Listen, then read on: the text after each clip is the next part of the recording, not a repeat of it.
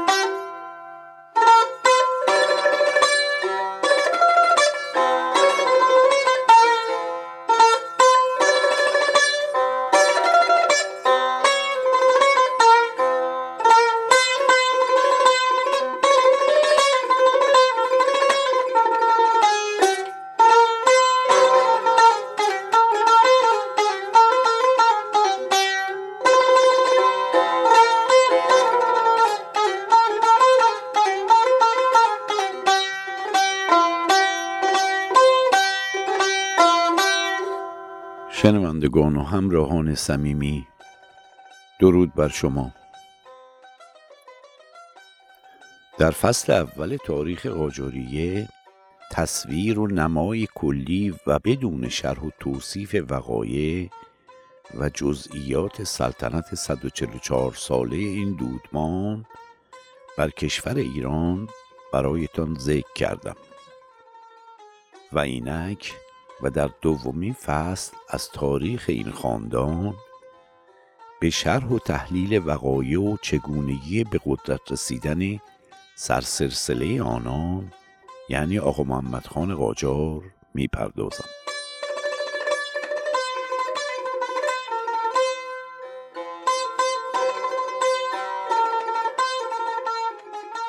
ایل قاجار که اصالتا از تبار و نژاد مغول هستند از ایلات بزرگ و صاحب اقتدار ایران بود و در دوران سلطنت صفویان و افشاریه تابع دولت مرکزی و خراجگزار پادشاهی ایران بودند. لیکن از اواخر دولت افشاریه و به دلیل چند پارگی و ضعف جانشینان نادرشاه علم تقیان برداشتند و در مناطق آب و اجدادی خود در صفحات شمالی کشور یعنی مازندران و گیلان و استراباد به توسعه نفوذ و جمعآوری سپاه پرداخته و بخشهای وسیعی از شمال کشور را به تصرف و تسخیر خود درآوردند.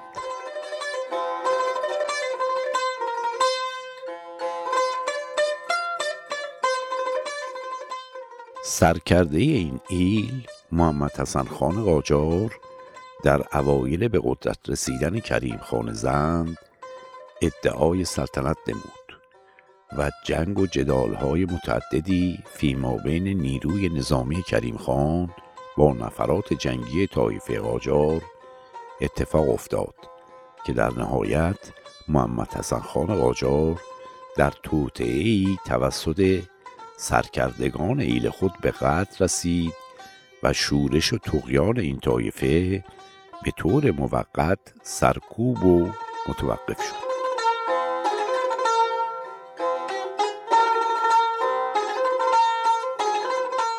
متعاقب کشته شدن سرکرده قاجار دو فرزند ذکور او یعنی آقا محمد خان و حسین قلی خان توسط شخص کریم خان به دربار و پایتخت وکیل الرعایا به شیراز انتقال یافتند و به مدت 16 سال تحت حمایت و پذیرایی قرار گرفتند. گرچه کینه و حس انتقام عمیق و خطرناکی در باطن ناپاک آقا محمد خان ریشه دوانید که هرگز نشانی از آن باطن خشمگین از خود بروز نمی‌داد. کریم خان آقا محمد خان را که کودکی بیش نبود برای کسب دانش و تحصیل به دست مربیان و مجتهدین وقت سپرد و او توانست با هوش سرشار و پشتکار فوقالعاده به تمامی علوم حوزوی و مدارج دینی عصر خود مسلط شده که به روایت ژانگوره مورخ فرانسوی تا درجه اجتهاد و فقاهت رسید و خود را مجتهد خواند.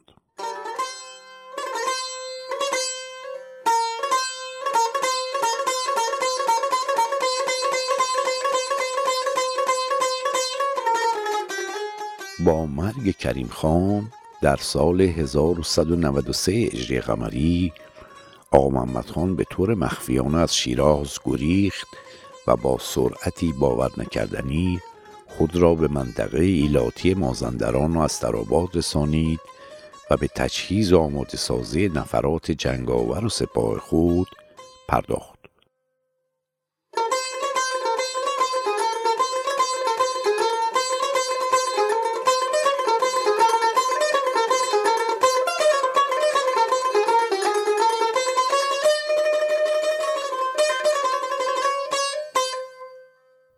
در فصل پایانی زندیه برایتان گفتم که جانشینان بیلیاقت و قدرت طلب کریم خان پس از رحلت او بنای منازعه و درگیری را بین خود برای کسب مقام سلطنت آغاز نمودند و هر کدام با دفع و قتل برادران و نزدیکان خود مدت کوتاهی سلطنت کردند تا زورگویی مقتدرتر با حذف پادشاه به تاج و تخت نائل شود و این دور تسلسل بی سمر و مملکت برباده تا آنجا ادامه یافت که در نهایت جعفرخان فرزند صادق خان برادر تنی کریم خان به تخت سلطنت نشست. جعفرخان در دو مرحله به جنگ آقا محمد خان قاجار رفت که هر دو بار سپاهش از نفرات نظامی خانه قاجار شکست خوردند و او برای نجات جان خود به شیراز گریخت و در حصاری که در عهد کریم خان برای حفاظت از شیراز بنا شده بود و حصاری مستحکم و غیرقابل نفوذ بود معوا گزید. آقا محمد خان و سپاهش به محاصره شیراز دست زدند و زمانی طولانی بدون امکان ورود به شهر در پشت دروازه و حصار این شهر مستقر گردیدند. آقا محمد خان برای به زانو در آوردن اهالی شیراز مسیر رودخانه اصلی را که آب مصرفی اهالی شهر را تأمین می کرد منحرف نمود و از آنجا که آوازه سبویت و خشونت بی حد و حصر آقا محمد خان زبان زده همه آهاد ایران شده بود لذا مردم شیراز در خوف و حراس شبان روزی به سر می بردند.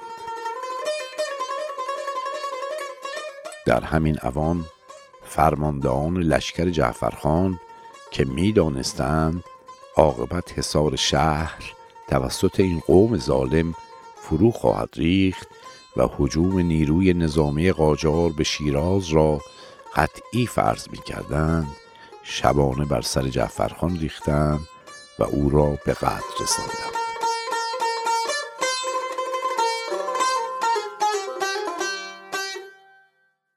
لطفعلی خان زند که فرزند جعفرخان است در آن زمان به عنوان فرمانده سپاه و مسئول و عهدهدار تأمین امنیت سواحل و جزایر خلیج فارس و کشتیرانی در آبهای آن نواحی بود که با شنیدن اطلاع از خبر کشته شدن پدرش جعفرخان فلفور با نفرات نظامی و یاران وابستهش به سمت شیراز حرکت کرد و به طریقی توانست از حصار شهر عبور کرده و خود را به داخل شهر برساند. در باب شجاعت و توانایی رزمی و زیبایی ظاهری و ورزیدگی جسمانی لطفعلی خان حکایت ها گفته شده و مورخین داخلی و خارجی کتاب ها در وصفش نوشتهاند. او که در عنفوان جوانی سردار سپاه پدرش بود زیباترین جوان شیراز و خانواده زند و دلیرترین آنها بود. ژان گوره از قول گلدسمیت انگلیسی می‌گوید در کشور آریاها از و سلطنت خاندان صفویه چنین نوجوان زیبا و دلیری دیده نشده است. آقا محمد خان به فراست دریافت که این نوجوان برای او صدی صدید خواهد شد زیرا به وی گفتند که او قدرت تحرک غزال و زهره شیر دارد. لطفعلی خان دلیری کم نظیر بود و جرأتی شبیه پهلوانان اساتیری داشت. او بدون اندیشیدن به کمی عده سربازان خود و کسرت قوای دشمن هیچ گونه حراسی به دل راه نمی‌داد و آرزویش این بود که دوره کریم خانی تجدید شود. لطفعلی خان با تشکیلات منظمی که از یاران با وفا و رزمنده خود سازماندهی کرده بود و با اجرای حملات کماندویی و جنگ و گریز در خارج حصار شهر و با انجام شبیخونهای متعدد خواب و استراحت را از قوای نظامی آقا محمد خان سلب کرده بود. به طوری که میرزا ابراهیم خان کلانتر بیگلر بیگی و صدر اعظم آتی آمامد خان روایت کرده که خان قاجار به مهارم خود گفته بود اگر کسی لطفعلی خان را زنده دستگیر کند هم وزن وی به آورنده الماس خواهم داد.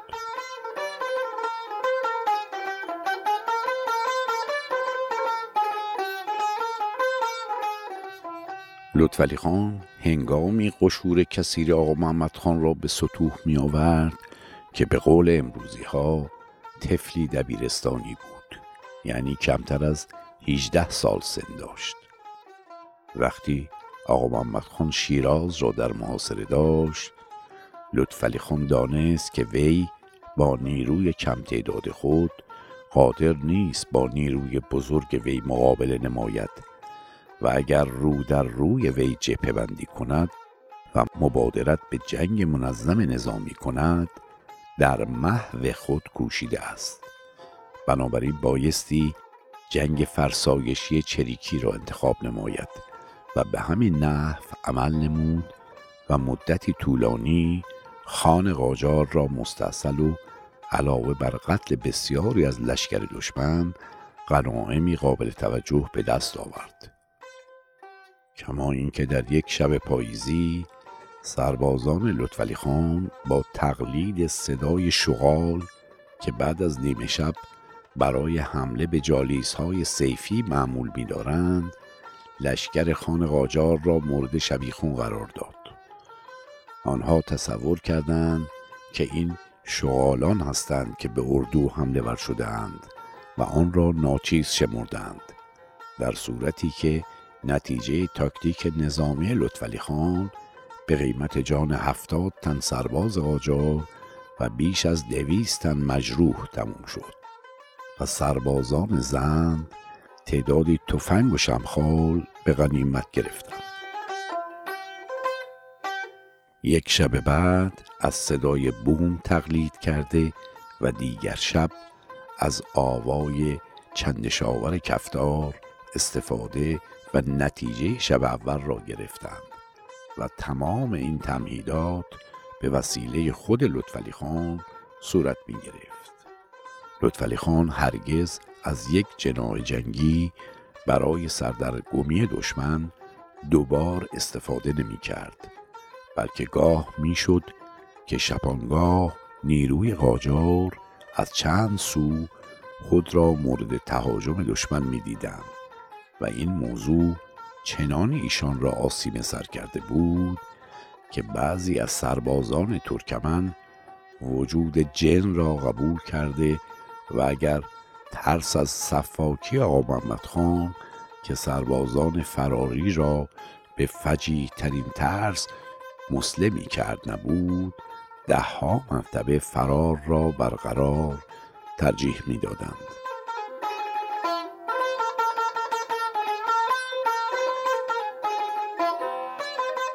لطفعلی خان زند یک بار ابراهیم خان را که کلانتر یا همان حاکم ایالت فارس بود در شیراز گذاشت و رفت تا اصفهان را از چنگ قاجار درآورد که تاریخ ورق خورد و سرنوشت آتی مملکت با این واقعه به دست نابکاران زیانبار قاجار افتاد.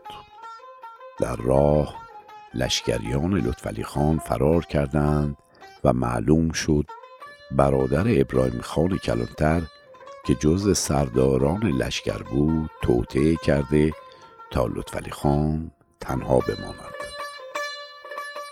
آخرین شاه زند به سمت شیراز بازگشت و این بار خود آج کلانتر راهش نداد. وی در داخل شهر بزرگان خاندان زند را دستگیر کرده بود و در واقع به نفع قاجاریه کودتا کرده بود. لطفعلی خان ناچار به سمت کرمان رفت و آنجا قاجاریه به سراغش رفتند. لطفعلی خان در داخل حصار کرمان به مدت چهار ماه مقاومت کرد و به همان روش پارتیزانی حملات شبیخونواری به نفرات و سپاه قاجار وارد کرد و تعداد زیادی از آنان را کشت. هر بار و پس از هر پیروزی و تهاجمی بر بالای حصار کرمان حاضر می‌شد و آقا محمد خان و سپاهش را به تمسخر و به باد استهزا می گرفت و علل خصوص به صفت اخته بودن و مخنص بودن قاجار خنده ها می کرد و کینه عمیقتری از خود در وجود پر از نفرت و سبعیت خانه قاجار برمیانگیخت. لطفعلی خان که نفوذ و تهاجم سپاه قاجار را به داخل اصار کرمان قطعی می‌دید به بم پناهنده شد و در ارگ بم ساکن گردید. حاکم بم ابتدا به لطفعلی خان ابراز ارادت و حمایت نمود لیکن چون مقاومت لطفعلی خان در برابر سپاه عظیم و خونریز قاجار را بی اثر و شکست خورده می‌دید در توطعه خیانتکارانه ای لطفعلی خان را دستگیر و این قهرمان وطن را دست بسته به دست خیمان قاجار سپرد.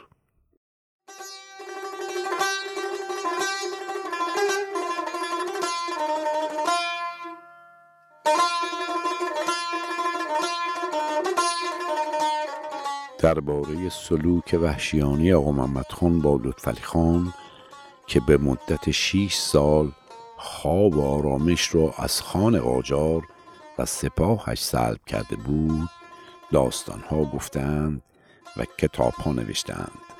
اما آنچه قطعی است همسر و دختران و خانواده لطفعلی خان در مقابل دیدگاه خونبارش مورد تجاوز سربازان قاجار واقع شدند و شخص محمد خان نظارگر این جنایت وحشیانه بود. سپس دو چشم لطفعلی خان توسط آقا محمد خان از حدقه بیرون آورده شد و سپس او را در حالی نزار و مجروح به تهران اعزام نمودند. بعد از آن نوبت به اهالی کرمان رسید که در حمایت از سردار زند مدتها مقاومت و دلیری نشان داده بودند. محمد خان به سربازانش دستور داد هر دو چشم تمامی مردان کرمان را از حدقه درآوردند و نزد او آوردند و پاداشی به شرط جفت بودن هر دو چشم دریافت کردند شخص آقا محمد خان با پوشکاری ننگین و تلخ و فراموش نشدنی که ریشه در ذات مغولی این نابکار داشت. پنج هزار جفت چشم مردم بیدفاع کرمان را خود شمارش نمود. همچنین هشت هزار تن از دختران و زنان کرمان مورد تجاوز سربازانش قرار گرفتند. این میزان و شدت درند خویی و قتل و تجاوز متکی به اصلی بود که آقا محمد خان مبتکر و طراح و بیان کننده مکرر این تاکتیک بود. النصر فی روب همان تاکتیکی که در عصر حاضر توسط گروهک ضد بشری داعش به کار برده می شود که برای تفوق نیروی کم تعداد خود بر اهالی کثیر شهر یا کشوری از تاکتیک وحشتناک هرچه بیشتر خونریزی و سبویت و تبلیغ گردن زدنها و غیره باعث پیروزی و حاکمیت سیاه خود بر مردم بیدفاع شهرها و مناطق مورد حجوم آنها گردید.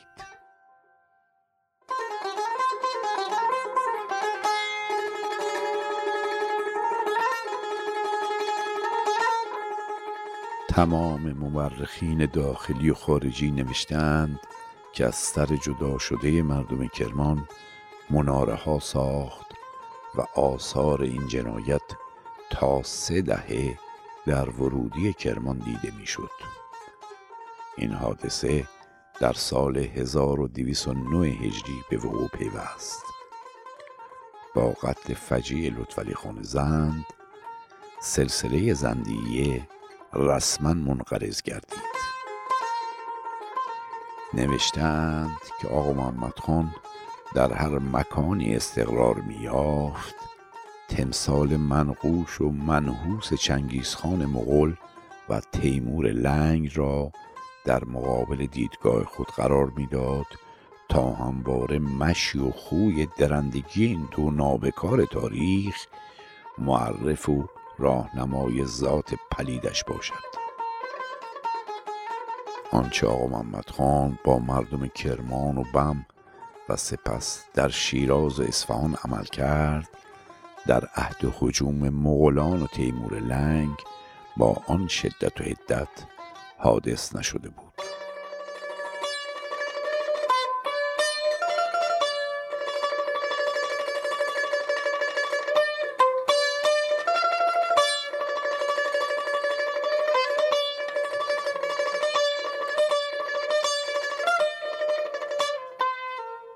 اما عاقبت حاج ابراهیم کلانتر معروفترین خائن تاریخ چه شد؟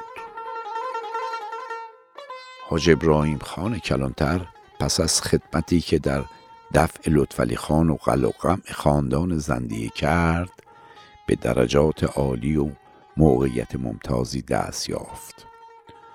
حدود سه سال خدمت آقا محمد خان کرد و لقب و پول و حکومت و ریاست گرفت. دست آخر هم وزیر اعظم ایران شد. از قول ناصرالدین شاه نقل شده که در مقام ستایش از ابراهیم خان کلانتر گفته من فراموش نمی کنم که آج ابراهیم بود که کمک کرد قاجارها سلطنت را به دست آورند. حاج کلانتر چهار سالی هم در خدمت فدلی شاه قاجار بود. تا اینکه عاقبت خیانتکاران نصیبش شد. قدرت و نفوذ ابراهیم خان موجب بدگمانی فتلی شاه شد و با او کاری کرد تا درس عبرتی باشد برای همه خائنین تاریخ. یک نقل قول آن است که کورش کردند و زبانش را بریدند و کشتندش. نقل قول دیگر این است که او را با تناب از سقف مطبخ امارت شاهی آویختند و در دیگ بزرگی آب جوشاندند و او را همانطور که آویزان بود آرام آرام داخل دیگ آب جوش فرو بردند تا ببیند. اموالش را هم ضبط کردند و فرزندان و نزدیکان و آن دست از اقوامش را که بر مسنت قدرت گذاشته بود همه را کشتند.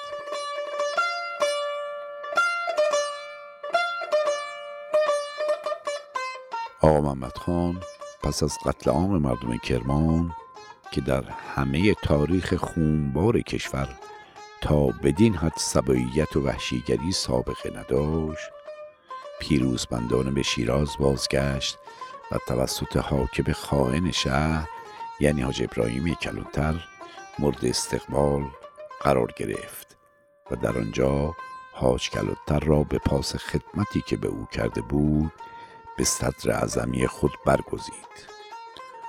آقا محمد خان که خاطر تلخ معاصر شیراز و استحکام حصار شهر که به مدت نه ماه او و لشکریانش را در پشت این حصار آسی و مزمن ساخته بود از خاطرش زدوده نمی‌شد دستور به انهدام و تخریب کامل این حصار مستحکم که توسط کریم خان زند ساخته شده بود صادر کرد.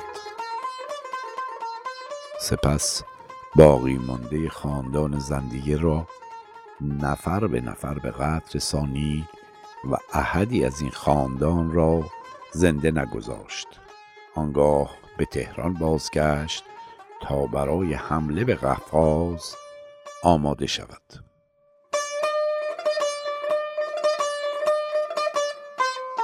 در همین سال یعنی سال 1209 هجری و پس از آنکه آقا محمد خان امیر گرجستان را به اطاعت خود خواند و او به پشتیبانی ملکه کاترین امپراتور روسیه به دستور خان قاجار اعتنایی نکرد آقا محمد خان با شهست هزار سروار جنگی و خونریز به گرجستان حمله کرد. دنباله این گفتگو را در فصل آتی پی خواهیم گرفت. شاد و تندرست باشید.